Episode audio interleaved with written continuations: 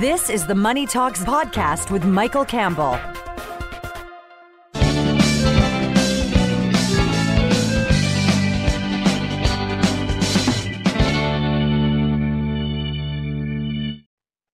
I'm glad you're with me. This election is about turning over more control to government, especially when it comes to the economy. And some people like the idea, others don't. But I got to say, given the track record, I don't know why anyone's comfortable with that idea. I'll talk about more that uh, more about that in a moment. Plus, Michael Levy is going to join me in a moment to talk about why raising taxes on the banks and other financial institutions is going to cost you money, not them. Plus, the trend letters Martin Straith says he's going to drop by to share his favorite stocks right now. Plus, Ozzie on the secret real estate report that is upsetting, well, upsetting just about everyone who's seen it, plus a goofy and a shocking stat. But first, over the past couple of weeks, and watching our retreat from Afghanistan and watching as well the retreat of the Americans, which every expert, with the exception of paid partisans, has called a debacle, a calamity, a disgrace. Well, I've been thinking about those politicians calling for more government control and intervention in the economy. I find it astounding to see people not fazed a bit by the profound incompetence on display and instead say, hey, give me more of it. I mean, we truly do get the government we deserve. Afghanistan, though, is just the latest illustration of government performance. Now, look, I appreciate that most Canadians approve of the government's handling of COVID 19, but I suspect that the dominant factor in forming their opinion is well, they got a check in the mail from the government. You're going to have to forgive me, but I can't get past that, as the Auditor General pointed out, Public Health Canada actually failed to update their pandemic preparation plan in 2019. I mean, that was their job and they didn't do it. Well, I can't give that a passing grade, not with 28,000 people dying. The result, though, was that the government and the country was totally unprepared. There was no border policy, there was no vaccine plan, there was no cost benefit analysis on the impact of locking down the economy. It was all fly by the seat of our pants which resulted in mistakes that cost lives, wasted billions of dollars. By the way, money that our children and their children are on the hook for. But even something as straightforward as ordering personal protective equipment like masks was botched. That started with the shocking revelation that Public Health Canada actually destroyed 8.9 million pieces of personal protective equipment, including masks, gloves, and medical gowns, just months before the pandemic, because the government agency didn't want to pay for storage. I mean, the problem was compounded by the fact that the government shipped hundreds of thousands of pieces of personal protective equipment to China in mid February. That's three weeks after the first Canadian COVID case was confirmed on January 25th. And then to top it off, the government took six weeks to order new personal protective equipment after that first case was identified. With no vaccine plan in place, the government took the highly questionable step of making a deal with China that the Communist Party of China reneged on. And only after that deal fell through did it reach out to Pfizer or Moderna or J&J for a vaccine. But as I said, I do appreciate that most Canadians don't seem to mind as long as they got a check. But you know what? That's actually an insult to ignore the 28,000 Canadians who lost their lives and their families and friends who grieved them. As Canada, this is Canada's chief health officer, Theresa Tam. She stated in quotes, What's etched in our collective memory is how we failed our most vulnerable people in our population, not just seniors, racialized population and women, and people in congregate crowded housing. The government failed to protect the elderly, which they stated from the outset was the number one goal. And yet, the majority of Canadians say the government did a good job handling the pandemic without a plan for the border, securing vaccines, protecting the elderly. My goodness, we really do get the government we deserve. But back to Afghanistan. Canada left families, women, children behind to suffer the wrath of the Taliban, despite the numerous promises that we made as a country. What's clear is that the Canadian government and military were caught off guard. Dave Fraser, he's a former troop commander in Afghanistan, described the situation in Kabul as absolutely chaotic. As the National Post reports, uh, Chris Eklund, he's the founder of the Canadian Heroes Foundation, well, they tried to help 1,500 former support staff escape to Canada, but only about 100 managed to make it. Eklund stated in quotes, the government's simply not interested in this. They never have been. Now, I can go on describing the tragedy of people who supported Canadian forces in Afghanistan and are reneging on promises to help them. But my point is that the government was ill prepared, unable to carry out its duty. I mean, I could list other examples like the failure to provide clean, safe drinking water in numerous First Nations communities, which represents decades of failed promises. I could point to the latest Commonwealth Fund rankings of healthcare systems in 11 rich, developed countries where Canada ranked 10th out of 11 which is consistent with numerous other rankings of things like access to MRIs or the wait times for necessary medical procedures, or the fact that before the pandemic, as many as 50 to 60,000 Canadians a year had to leave the country for treatment. I mean, read any Auditor General's report, and you'll get several more significant examples, which begs the question Do you really want even more government intervention and control of the economy? Joe Biden puts it as reshaping the government's role in the economy. Prime Minister Trudeau says the government will, in quotes, reimagine capitalism. Well, there's no evidence that remotely suggests that they could do that efficiently or effectively. I mean, at some point, the government's track record has to factor into this. And if it does, the thought the government will be in charge of the economy should scare the heck out of you. And Prime Minister's most telling remark of the campaign, he doesn't even consider or think about monetary policy. I mean, that's interest rates, money supply, currency values. That's why you got, uh, you know, real problems with affordable housing. I mean, the thought that government could do for the overall economy what they've done in Afghanistan, I mean, their preparation and management of the COVID pandemic, their oversight of healthcare, uh, that despite the continual expenditures of tens of billion dollars more, fails, in the words of the Canadian Institute of Health, to improve our time, a timely access to care. Come on, that should frighten us because it sure does me. As I said, at some point, the government's track record better figure into our thinking. And please be clear, I'm not talking about any particular government. I'm talking about every party. I'm talking about government, problems that have gone by for decades. As H.L. Mencken said, be careful what you wish for, because you just might get it good and hard. Of course, we're in the middle of a election campaign. Very tough to keep on top of everything that's happening right now. I'm going to focus, so as you would expect, on this show more on the economic side of things. And to do that, I've got Mike Levy uh, in. Mike, I wanted to chat with you about one of the policies that we hear. We hear a little bit of cheerleading for, and it's sort of an example of why we should think a little bit deeper. So I'm talking specifically about uh, the Liberal platform has promised to put a new tax on financial institutions. That's banks, of course, other financials and, and insurance companies. But I don't think a lot of people have thought through the implications, at least for their own pocketbook. Well, Mike, it's true. They have had, they've put out there as a policy, a platform to uh, raise the uh, current federal income tax rate uh, from 15 to 18 percent. the Liberal Party estimates it generate about two and a half billion dollars over the next four years. A temporary tax. I love that word temporary, Mike. I don't know of a tax ever, ever, ever that was temporary. Uh, uh, you know, they they may give you a little tax holiday for a month or something, but there is no such thing as temporary taxes. But the problem is, is the retail customers of the banks. You and I and everybody listening to this show, we're all retail customers of the banks, and the banks are not going to just let this go and, and let this uh, raise in taxes impact their profits. They're just going to go ahead and find those profits in other places. And one of the main places they're going to find them is simply raise their fees and raise their interest rates in some cases when they can and pass it on to consumers. They're not going to take this passively. Well, and the other side I want to just bring up is, of course, share. If they didn't do that, then it's the shareholders who pay. But here's the key: who are the shareholders? Well, virtually every working Canadian, because we own the big banks, all of them, and the other and other financial institutions through our pension plan, namely the Canada Pension Plan. Let alone if you have a workplace pension plan, you're one of the lucky people who has one of those.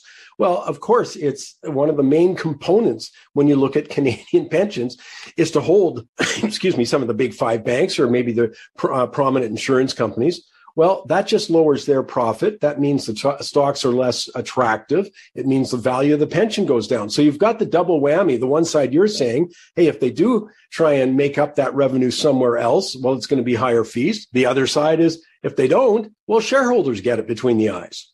And, and Mike, this isn't just our take on it, you and me talking mm-hmm. about or reading some of the media here. And it is a common sense thing, but a, a report from Bloomberg Intelligence uh, looking at a European central bank study. This is a European central bank study last year found that banks would either work that into borrowing rates, that's raising taxes, or, uh, offered to customers, or raise fees. So it's not just me expounding it, but this is historically what happens, and this is a pretty significant um, uh, uh, study that was done. But the immediate impact, of course, we're going to see it in earnings. Of course, we're going to see it in dividends because the banks are not going to have the same uh, uh, reserves that they have, so they cannot pay out the same kind of dividends. But um, the immediate impact in a bump in mortgage rates, for instance, to recoup the lost profits would, uh, to taxes would negatively affect affordability. And so if they've got to raise their rates either on consumer loans or bump up their uh, mortgage rates, that makes things less affordable for the people that the that, that, that the liberal platform is ostensibly trying to help. And um, retail banking would bear the brunt of the increase in fees. Make no doubt about that, because corporations have the ability to go shopping and to do things on a much larger scale than, let's say, you or I. So it's not going to impact the corporations that deal with the banks. It's going to impact the everyday person who deals with the banks. Well, that's the part we want at least to bring people's attention. Here's the bottom line, though: if it if it brings in what 1.5 to 2.5 billion dollars, the money comes from somewhere. Does it come from shareholders? And again, reminding people, besides individuals owning shares in, in financial institutions, your pension plan does. Or do they make up that money through service fees? I think that's the key. But I think, Mike, it's an important lesson in looking at any one of these policies. All the parties are putting out policies that have direct economic impact and you just don't leave it at that. And, and the one thing I would remind people about any tax policy is when you're removing money from the economy, that is not good for economic growth. So uh, uh, again, I appreciate that there will be some people who love the idea of uh, greater taxes on the banks. I just want to make sure everyone understands some of the implications. Well, as you said, and one final point, Mike, uh, it takes money away from consumers. Ultimately, and that's a harmful economic policy. It means less discretionary spending for retail and restaurants and that kind of mm-hmm. spending that people do. And I think that's maybe the main takeaway from this. Well, as I say, plus the shareholder side. Mike, thanks for taking the time. We'll do a lot more of this as we go in the next couple of weeks. Thanks, Mike.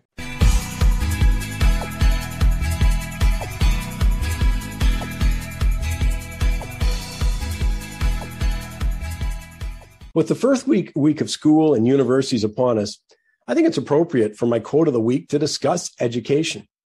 And my hope is that we start discussing a lot more than the latest political wrangling over education and instead talk about curriculum, what's being taught in the classroom. And that brings me to my quote of the week by celebrated economist Thomas Sowell in quotes. I think we're raising whole generations who regard facts as more or less optional.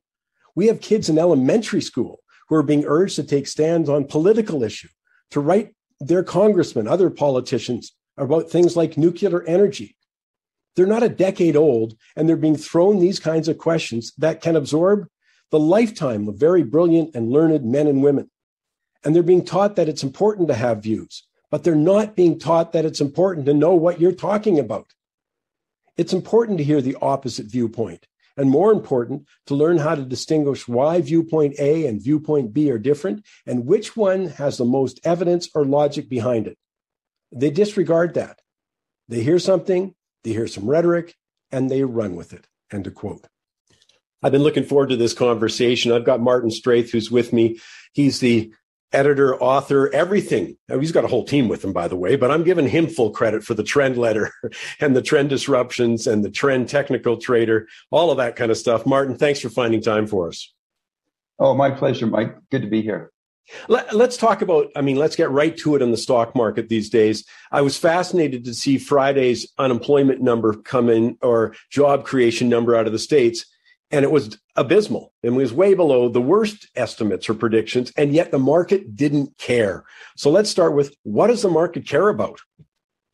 Well that's so true mike. I mean we're in uh, supposedly the, the weakest months of the year for the stock market and uh, august was uh, the seventh month in a row of, of gains. So uh, clearly uh, employment isn't a big concern Um, the really the, the major contributor to the rise in the markets is simply the, the pumping of liquidity by the central banks. I mean, the correlation between the rise of the Fed balance sheet and the S&P 500 is striking, especially when you think of uh, since the pandemic, um, the markets are addicted to central banks buying up bonds and mortgage-backed securities and keeping interest rates artificially low. And it's not just North America, Mike. Uh, this is a global scenario. Um, global stocks are in lockstep with the global liquidity from central banks. Um, I've posted uh, on our website. I've posted some of my notes here, and there's a bunch of charts in there that your your listeners might want to check out because uh, you know we do a lot of charts. We're technical, and uh, the charts really tell the story. But one of those charts, Mike, shows that the combination of the Fed the ECB and the Bank of Japan's balance sheet is now over $24 trillion. And that's up 10 trillion since the pandemic. Well, that's a, an example, by the way, of, uh, you know, that should have been my shocking stat, although I have a good one every week. But think about that. I mean, this is what sort of, I shook my head when the prime minister said he didn't think about monetary policy. This is the driving force. As you say, you look throughout the world. Bank of Canada has been part of it. Federal Reserve, of course, a leader. As you say, Bank of Japan, European Central Bank, they create this money. And as you've just noted here, and, and you can find it on the trendletter.com, $24 trillion being created. And a lot of it has ended up, for example, in different stock markets around the world and uh, and of course the bond markets too. But I mean, the system is flush with cash, is how I probably should have put that. And do you see the market really, uh, but is it addicted in this way? Can they ever back off? Can they ever tape, as they call it, tapering their involvement? Well, it's, it's you know it's crazy because you know where what we're at now. We've got this whole um, this whole scenario where bad is now considered good and good is considered bad. You know, when we get good economic news, the markets cringe because now they're afraid that the Fed's going to have to let the rates rise and, you know, to control inflation. And then when we get bad economic news, like you say, we just saw the, the unemployment and the markets consider that good because that means that the uh, Fed has to keep, uh, keep stimulus running. Um, you know, it's, it's, it's crazy because it, how can they possibly, um, let rates rise? You know, governments are so in debt right now um, you know, Trudeau just announced uh, what 78 billion more on top of the what 350 billion from. You know, it's just they don't seem to care at all. That the word debt doesn't even come up in the election. Um, so I think that central banks now are being so pressured to keep these rates low. Uh, I don't know how they're ever going to let them up. And and once the market decides, you know what, this is crazy. Um, I'm not buying government bonds anymore. And if nobody else is buying them, at some point we're going to get a default. And then that's going to be contagion. And then we're going to see, you know, whether it's Portugal or Spain or whoever, it's going to then, the dominoes will start to fall. And that's when I think we're going to see some real, real issues happening. You know, it's interesting. This past week, Bill Gross, uh, you know, who is considered one of the big bond players in the world and has been for a number of years, he came out and said, you know what? I think government bonds are garbage. And uh, that tells you why the central banks have to be the buyer of government bonds when you've got major players like that talking that way. I mean, it's it's something. I mean, I personally am, st- uh, you know, been advising people. You'd get this uh, since the Outlook conference in February of 2020. I said, hey, you get one more kick at the can at this. Uh, you know that bond prices will rise as yields fall. But after that, you're just taking on too much risk. And uh, how, how, does what, what do you guys think at the trend letter about ownership of government bonds? Oh, Mike, we've been we've been warning them to uh, you know on any rise in, in bond prices is to unload them. You know, mm-hmm. government bonds are you know as he said, you know they're they're garbage. You know, we, every week the trend letter publishes every week, and we always publish a, a chart uh, of real return on 11 different countries. And that chart of, of the 11 countries on the chart, only one, Mexico, has a positive return. So real return is simply the nominal yield minus inflation. So you've got inflation coming up and you've got, you know, the, the bonds are paying nothing. You know, in Canada, the real return is minus 1.9%. The US is minus 4.09%, and Germany is the big loser. You buy a German bond, a 10 year bond, you're losing 4.23% every year. Like, you know, if you had a traditional 60 40 uh, stock bond portfolio, the bond portion is killing your return. Instead of being a safe haven, a safe investment, it's the opposite of safe. You know, the bonds are going to drain your retirement fund. Um, no, I would I would not be buying bonds. Uh, and let's come back to that. Just a, a, good definition there. And then what we're talking about is you get, let's say, 4% in a savings account or a bond, but inflation's running at 5%. You're losing buying power the longer you hold those. And as you say, uh, Martin, I mean, this has been a dreadful time. Uh, interesting, as you say, in Germany, in the US, look at the US inflation rate's been over 5%, in Canada, 3.7, the last number we got. Well, if you hold a bond that pays you 1.5%, you're losing every year. I just want to make sure people really get that concept of the negative real interest rates. Well, that's why investors aren't piling into these bonds, you know, and it's why the central banks seem to be caught here. Oh, they are. They are. I mean, they're the only people buying their own bonds. It's, uh, you know, it's, it's a crazy scenario, but, and it's not going to, it's not going to last forever. I mean, they, you know, they just keep spending and borrowing, spending and borrowing. So, you know, the next one's going to be that they, you know, they're just going to you know, I mean, right now they, they have no intention of paying these debts down.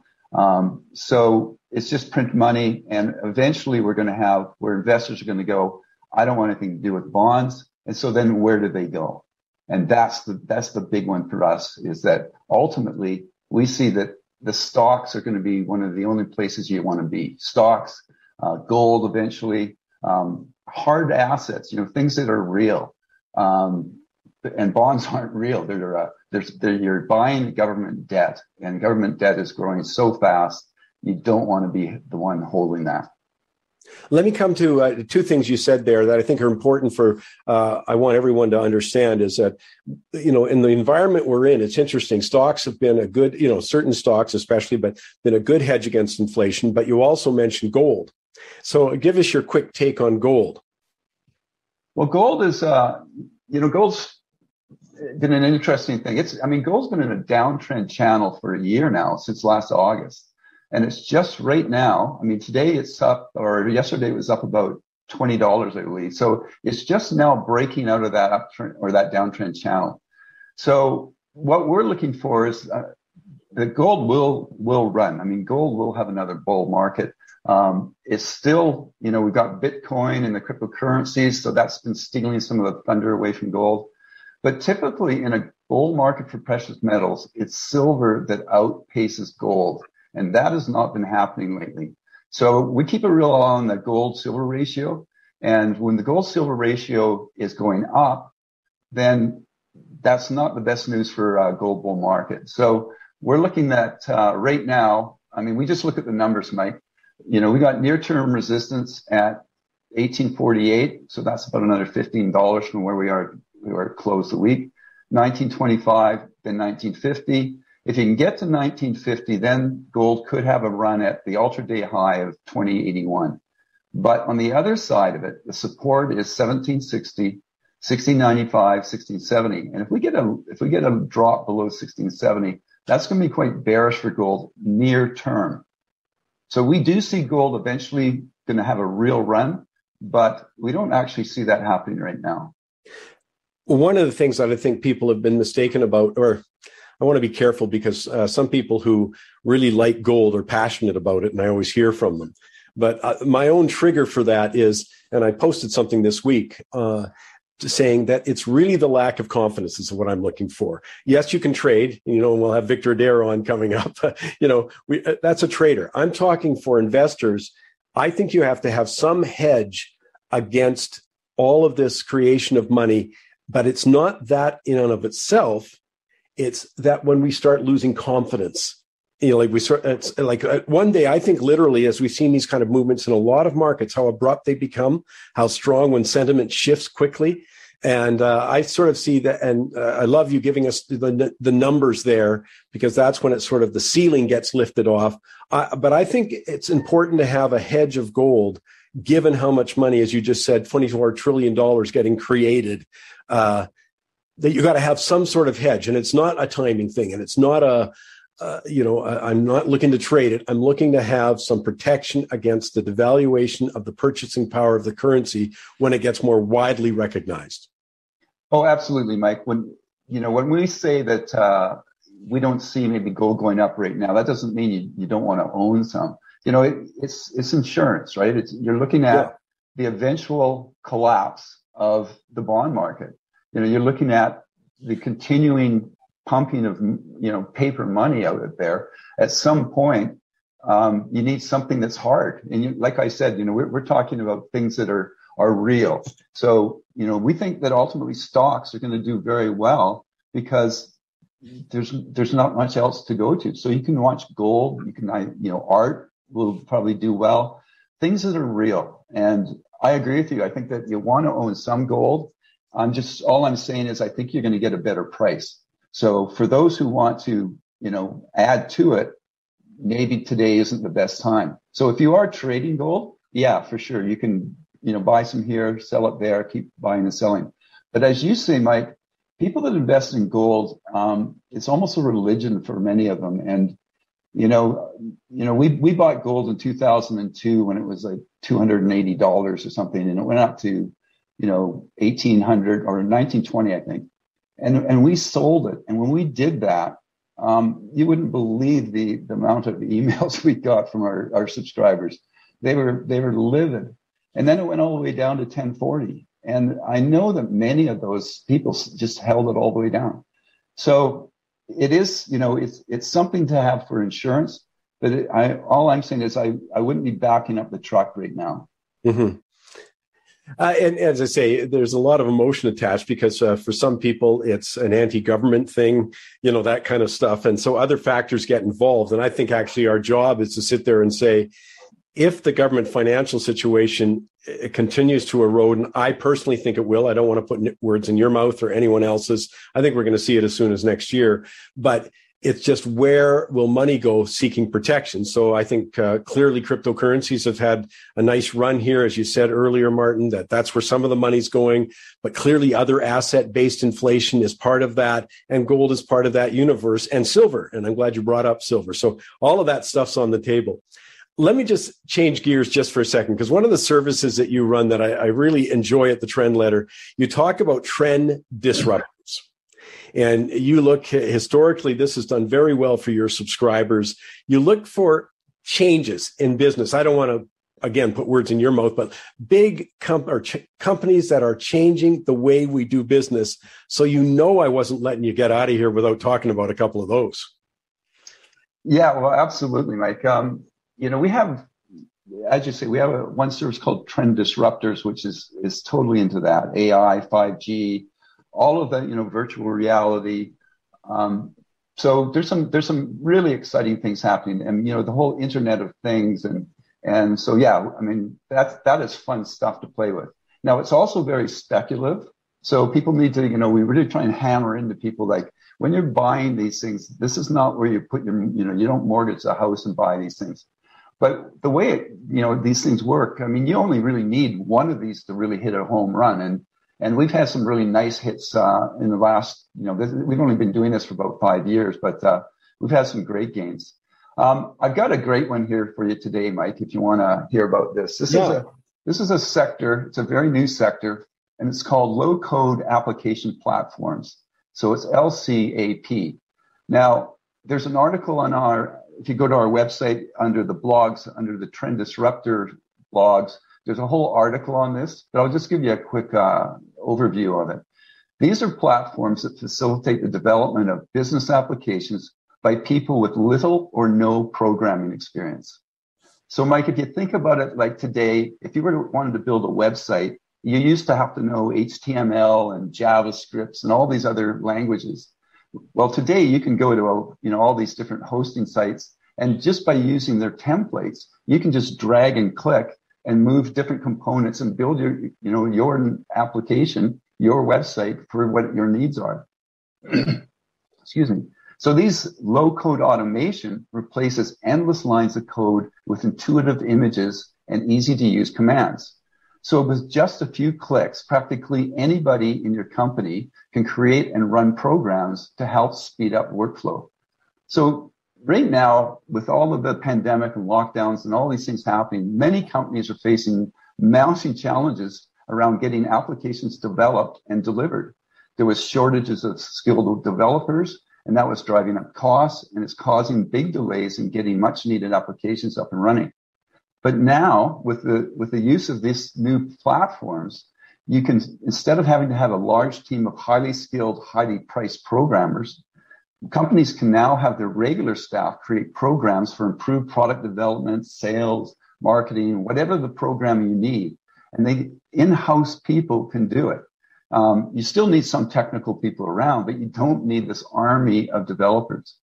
You know, the Gartner Group, um, they do some fabulous research, and they forecast that by 2023, over 50%, five of medium to large enterprises will have adopted an LCAP as one of their strategic platforms.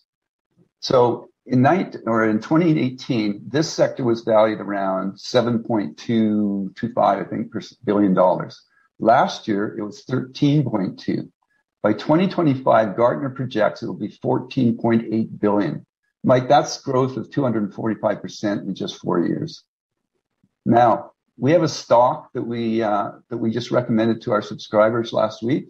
Uh, the company is called Appian Corp, and it trades on the Nasdaq APPN. Um, right now, it's trading around $110.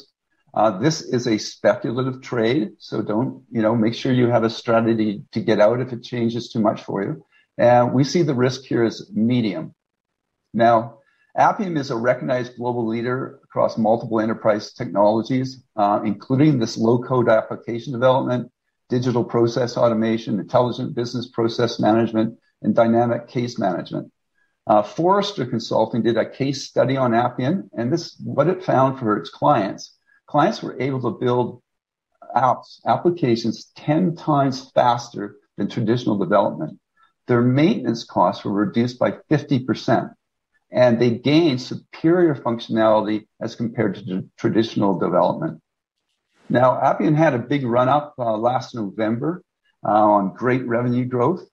Um, so we were waiting for a good entry point, but after being extremely overbought over the last few months, the stock is now down about 50% and it's right in our buy target range. So, so there's a company that people might want to take a look at.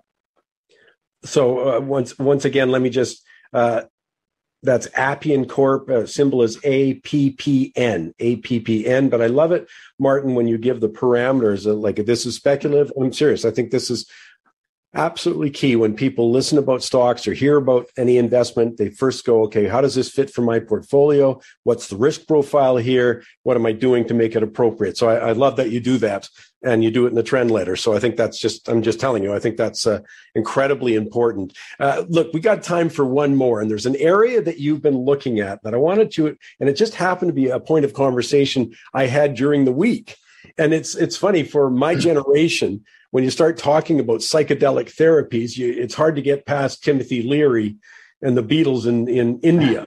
But this is serious stuff. And uh, with serious progress being made, uh, we're talking about, you know, helping things like PTSD or anxiety or pain or what have you. Tell us a little bit about psycho- uh, psychedelic therapies.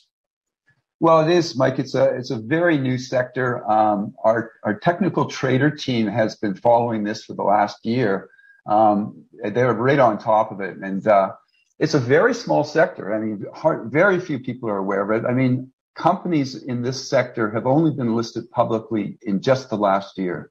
So Bruno and our technical team, um, they project that this sector is going to be huge in the future, similar to cannabis, but times 10. Because while the cannabis is a mild medicine for generally mild problems, the psychedelics are serious medicine for serious problems. As you just mentioned, you know, post-traumatic stress syndrome and anxiety and all of these things. So it, it, the problems that it's addressing are including ones that the insurers are spending billions on. So the profit motive here is massive. So, uh, our, our technical trader team, um, they were going to be featuring many of these companies in upcoming blogs for subscribers And these subscribers are going to have a tremendous opportunity to be the, the early investors in this sector. Um, we really believe there's going to be some serious winners in the sector going forward. And I've got a pick for, again, this is uh, from our technical trader group. Um, the, the, company they like right now is called Atai Health Life Sciences. It also trades on the NASDAQ and its symbol is ATAI. And the recent price is about $17 and we have a buy up to $19 recommendation. Again, Mike, speculative, risk is medium. Now, Atai just completed a recent IPO and it's backed by uh, famous investor Peter Thiel, who's, you know, people, I'm sure most people would know that he was a co-founder of PayPal, founder of Palantir, Founders Group. I mean, he was the first outside investor in Facebook, and he's a huge proponent of the psychedelic therapies. Now, also ATI, one of the things the uh, that team likes about ATI is it doubles as a bit of an exchange traded fund in that it has investments in the other companies in the space, most notably the other big player, which is Compass Therapy, Theraways pathways, sorry, compass pathways. Well, as I say, uh, it's a fascinating area, and that's why I I, I love your uh, trend, uh, the trend letter, trend, trend, disruptors. But I also want to finish with this, Martin, and say uh, a big thank you. As you know, I'm I'm very heavily involved, as many of our audience have helped out with Special Olympics, and so have you at the Trend Letter. And I think I just want to say, first of all, thank you, and I want to let people know that we talked to Martin's staff, and uh, they have a special on for money talks right now. So go to the trendletter.com. But we're talking about significant uh, discounts to their services, of which they'll also give $100 for every subscription to Special Olympics. So obviously I'm, I'm excited about that. But, you know, Timers Digest, you know, talked about the trend letter uh, and in bonds and golds and so many different areas over the last years and stock, of course. And I just talked about the trend disruptor, but every one of those has a special price for Money Talks listeners. And I want you to, you know, give you an example of the trend letter itself. You know, it's regularly 600 bucks. You can get it for 399 basically as a Money Talk special. But as I say, I'm much appreciative of uh, Martin and his team putting $100 for every subscription over to Special Olympics. So we appreciate that. But there's uh, combinations too, because there's the trend letter, there's uh, the technical trader, there's trend disruptors, you know, everyone giving recommendations in different areas, uh, overall market view of the trend letter, et cetera. You've heard me talk about gold bonds and stocks today. So at any rate, I, I just want to say a big thank you uh, to you, Martin, and invite people to go to the trendletter.com, trendletter.com. Well, you know, kudos to you, Michael, and, and for Grant and Christine in your, in your group. Um, great work. And, and Amanda and her team at Special Olympics, um, what a dynamite team. Just I want to note, you know, it's up at Westwood Plateau, and that that happens to be my home course. Oh, and okay. uh, you know, Penny and her team there, they put on great events. I've been to a number of their events there. Um, for people that have not golfed there, and especially ones that don't golf a lot, I know that a lot of charity events, people don't golf a lot, maybe. So here's a quick hint. It's a mountain course with spectacular views. But being a mountain course, there's lots of creeks and trees and gullies. So bring lots of golf balls. There's my, my Homer uh, tip for the day. Okay. Well, we're talking about the Special Olympics tournament, September 29th at uh, Westwood Plateau. And by the way, I've got all sorts of tricks, Martin, for people who lose their ball we're not making them count the score for that because it's a charity tournament. And we've been, we have been trying to host this, by the way, since June of 2020. Uh, about five date changes because we're always in compliance, of course, with the health regulations and the guidelines. So we've had to shift it, but it's now September 29th. I think I'll kill myself if it isn't. We'll do it on air though, so we'll get a little publicity that way. But uh, appreciate your support very much. Thank you. And thanks for taking the time today. That was terrific. All right. Take care, Mike uh, trendletter.com, trendletter.com. And speaking of the Special O tournament, we still are looking for auction items. If you can help out that way, uh, let us know at uh, info at mikesmoneytalks.ca. Uh, also, a big thank you. Uh, another group that's just stepped up this past week is Saxx Underwear best underwear ever. It's always been really a popular item, by the way, at uh, at the tournaments where we have giveaways. Thanks to the people at Saxx, though, and uh, it's it, they've stepped up again, and we couldn't thank them enough. As I say, super high quality product. And uh, as I say, we gave them a call and they said, absolutely, we're there for you. So a thanks to a Saxx Underwear too. And just a reminder, the Special O tournament is uh, September 29th and we need auction items. Uh, you can go to mikesmoneytalks.ca. You can click on there or send, a, send us a note at info at mikesmoneytalks.ca. It'd be much appreciated. Coming up, I've also got to talk. I got Ozzie Jurock on deck. I got a shocking stat and I've got Victor Adair live from the trading desk and a goofy.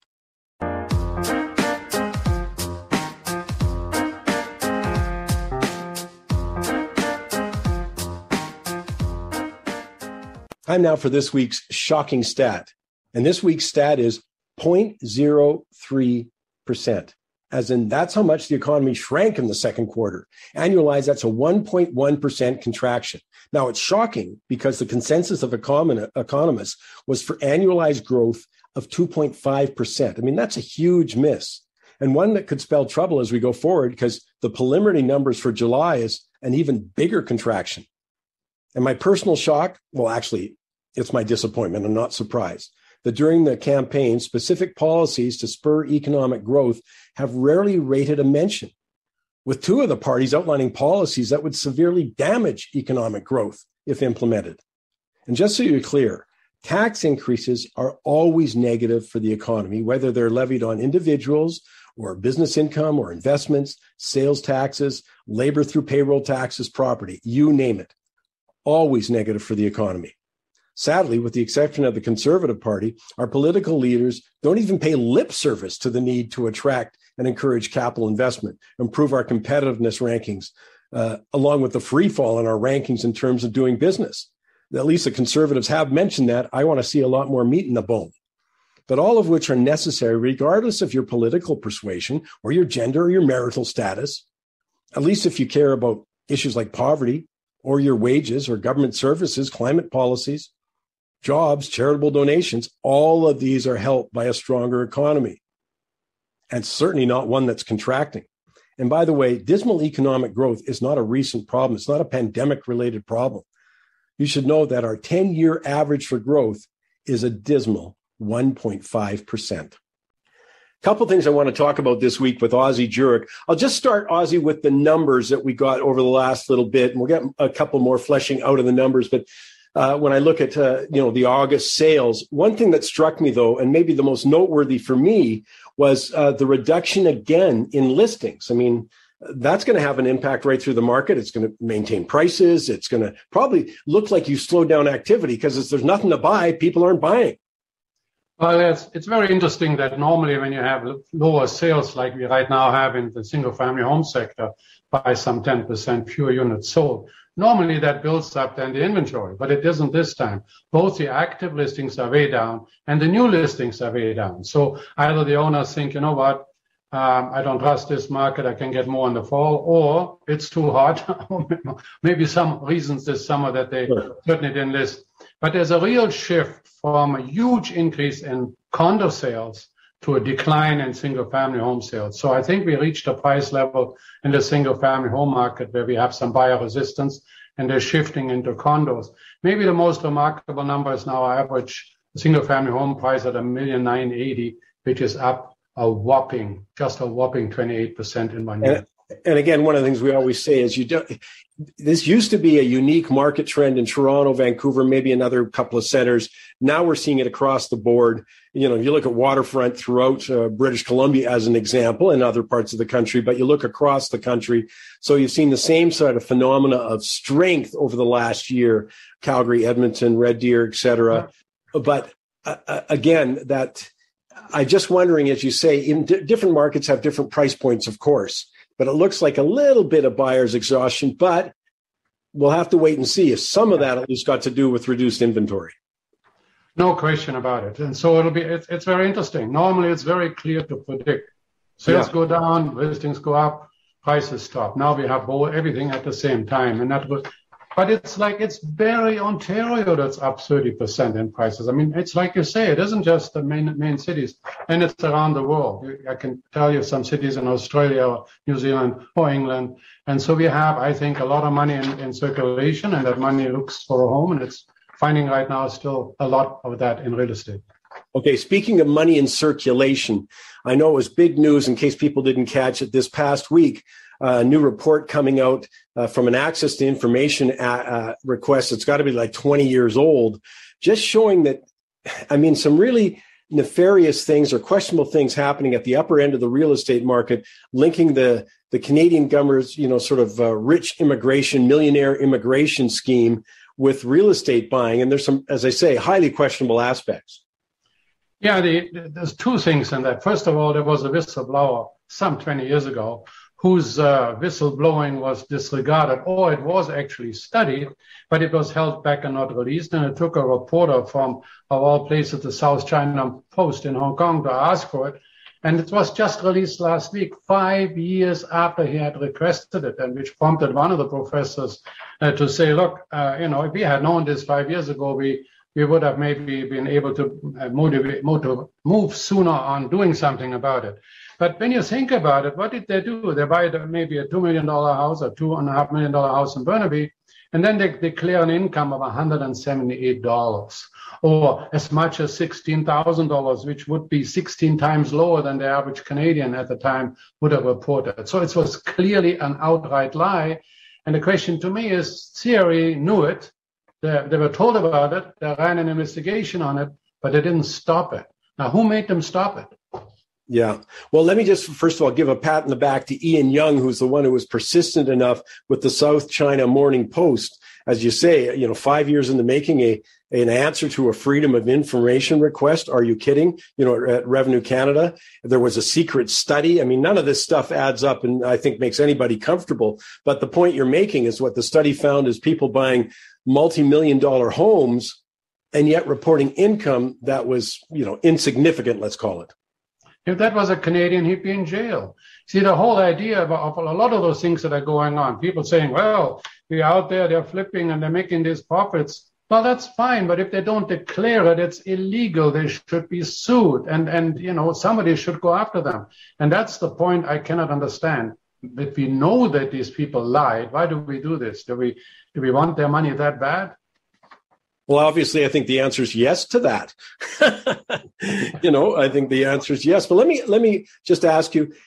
There's an awful lot of talk. We talked about it last week about foreign buying. I mean, at what end? This seems to me to impact the upper end of the market. And as I say, probably more questions about CRA and and you know reported income than really about the real estate market do you think this reflects on the so-called that's been the driver of the overall market strength especially in the last couple of years? I mean this report goes back a long time and i'm i'm so glad that ian young pursued it and got it out to us.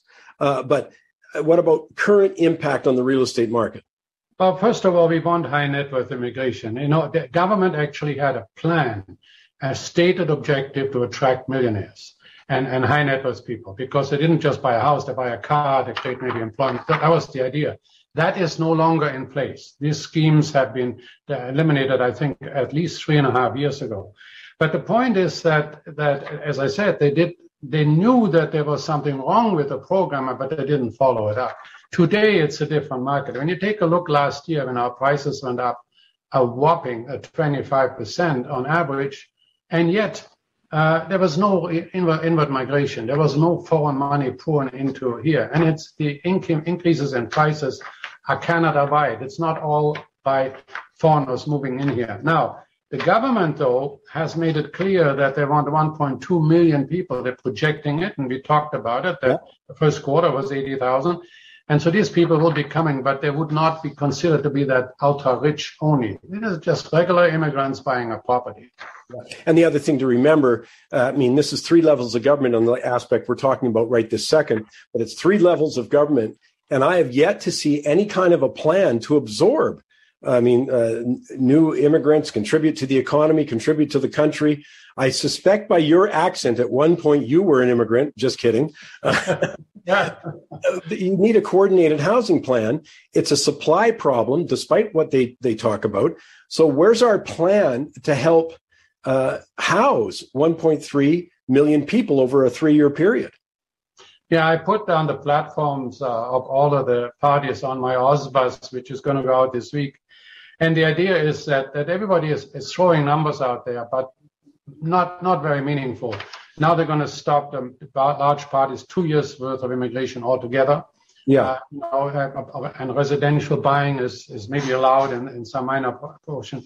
But the point is that millionaires like Canada, because we have a good banking system, we have a, the rule of law. And when there was in a study done, the millionaires in the world uh, primarily went to Australia, the United States, and Canada. And they left uh, France and Russia and, and China in, in droves. Uh, so there's nothing wrong with me having a millionaire immigrant. I don't think there's anything wrong with that. Um, but what is wrong is if they declare the wrong income that we don't pursue them. This is, it's mind-boggling. That's that's the part I don't get.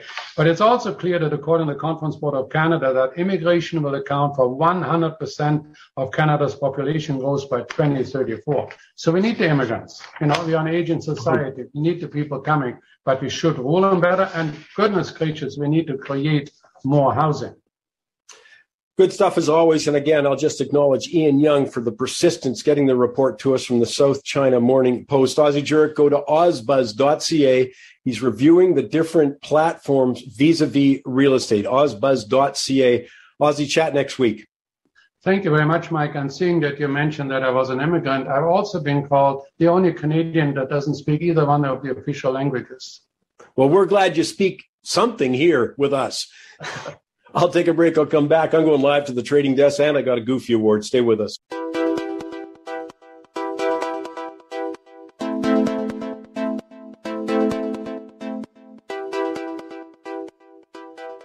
In case you missed it, there was some big news out of the U.S. yesterday, and I'm going to go live to the trading desk now. Victor Adair is waiting there. Vic, I mean, how couldn't I knew that there was a job number coming out at the end of the week? It was coming out on Friday.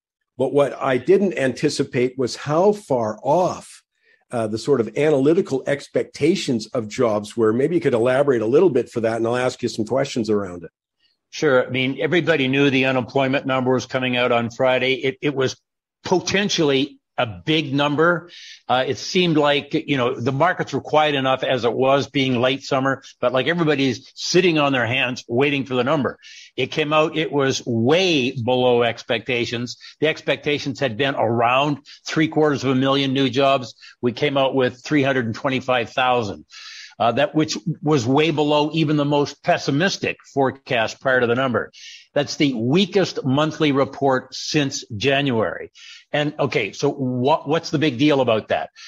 Um, unemployment, or probably I should say it the other way around. Employment so far this year, or uh, let's say since the virus lows that last April, has increased by 17 million. But we're still 5 million short of what the number of people that were working before the virus pa- uh, uh, panic happened last year. Well, let me ask you a few things here. Uh, sure. Uh, again, we get a piece of news like that, but what I want to have people understand is how the market interprets that. You know, they take that and run. So I'll ask you a few different categories. Sure. Let me start with what did the stocks think of that? You know, it was almost a non-event to the stock market. Uh, the stock market broadly, let's say the S&P, the Dow Jones, the Nasdaq has been chugging higher. It was a couple of the markets were making new highs this week. They're not much changed on the number.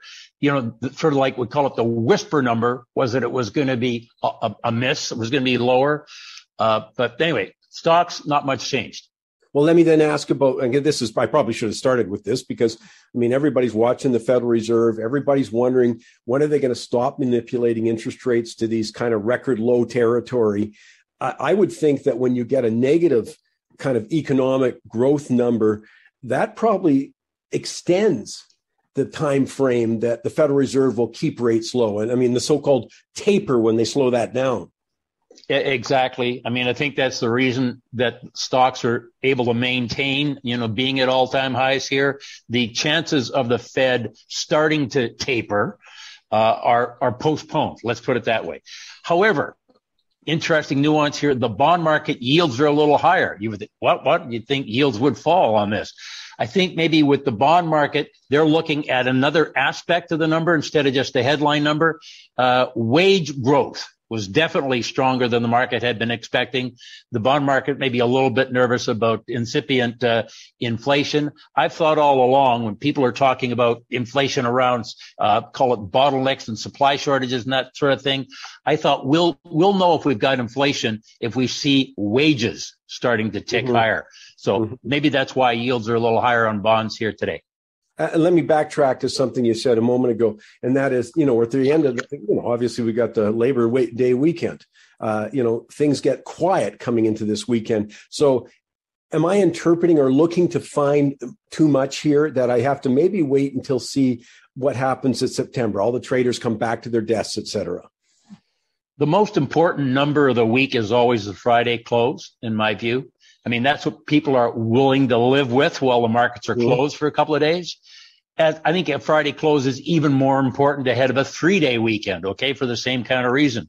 So, uh, the other side of your question is I've been thinking for some time that we've been complacent here in late summer. I mean, once this uh, unemployment number was out of the way, volatility measures really dropped. Okay. Like people had bid up volatility ahead of the number in case it was a shocker and immediately volatility gets offered. But my thought is when we come into September, I think there's going to be a lot of stress in the market. I mean, the, the Biden honeymoon is clearly over. There's mm-hmm. going to be serious wrangling in Washington over getting any of these stimulus bills passed. And I think a lot of the enthusiasm for the stock market has been on the back of, hey, we're going to have stimulus and stimulus and stimulus, and the money's got to go somewhere. It's going to come into the stock market. So, you know, Bob's your uncle. You can stay long the stock market. I'm not so sure that stimulus is just going to be rolling out. I think it's going to be a struggle in Washington. Well, and again, actually, I'm glad you brought that up because I would say one of the other big pieces of news is now that 3.5 trillion dollar, whatever they want to call that package. They're calling it infrastructure, but that that definition definition now is so broad as to be meaningless. It's just more government money. That looks like, as you say, a real slowdown. So that's also got to be factored in here. Yeah, that's the, the human infrastructure, I think is the, the uh, term on that one. Hey, here's a wild card. In two weeks from now, there's a recall uh, vote in California. Uh, Newsom is the Democratic governor. If he was to lose that, we're going to have a Republican governor in California in two weeks. There's a couple of Democratic senators in Washington. Dianne Feinstein is one of them, who is near 90 years old and is apparently struggling. I mean, if we had one senator change from being Democratic to being Republican, might change a lot of the math about what happens in the United States. I'm making this point because the political wrangling in Washington is going to be very important to the market. And I think it's only going to ramp up as we go into the fall. I think that's just, just such a great point because I mean, anything I'm reading in the poll results, we're seeing President Biden's approval rating really taking a hit because of the debacle in Afghanistan. And, uh, you know, Americans are not letting that one go. And I mean, it's just dominating the news much more so than, uh, than the Delta variant, that kind of stuff. And obviously the administration's spinning it hard, but it doesn't look like it's sticking. And, and that, boy, if they have any kind of a, a, an election in that, you know, uh, in the shorter term, because somebody passes away or what have you is unable to fulfill their role, uh, I think that could have a really dynamite impact, uh, as you say, because of course 50-50 in the Senate and, you know, get the tie gets broken by the vice president. But man, if that even shifts one vote, that's a big deal. Staying with politics, I mean, Biden and the Democratic Party have got to be looking forward. Uh, just more than a year, we're going to have the the by elections, okay, the November 22 elections it seems to be a given they're going to lose control of the House. Uh, they may or may not lose control of the Senate. What that means is if Biden wants to make a mark, he's got to get it done quick. And it seems like there's pressure on his side to, we got to get rolling on the stimulus packages and, and everything else so that I'll go down in history as the guy that did this and that and other thing. And the Republicans may also, obviously are also looking ahead and they may think, you know, if we could just drag this out for a while, we're going to bury those guys come next November. Well, as I say, hey, the good news is we're going to have lots to talk about starting next week, Vic. So uh, let's do it. And I'll remind people, by the way, to go to victoradair.ca, victoradair.ca, and you can see these, you know, absolutely fabulous charts. I mean, Vic, you've got something on gold there, really interesting. It's up about 150 bucks from the panic lows of a month ago. So lots is changing, but as you say, September is where we're going to be focused. I think so. Thanks, Mike. VictorAdair.ca. Time for this week's Goofy Award. You know, this weekend marks a thousand days in captivity in China for former Canadian diplomat Michael Kovrig, businessman Michael Spavor held in solitary confinement in what's been described as abominable conditions. That's in retaliation for the detention of Huawei executive Meng Wanzhou, who, by the way, lives in her Vancouver mansion in the most expensive neighborhood in the city and is allowed to roam the streets of Vancouver.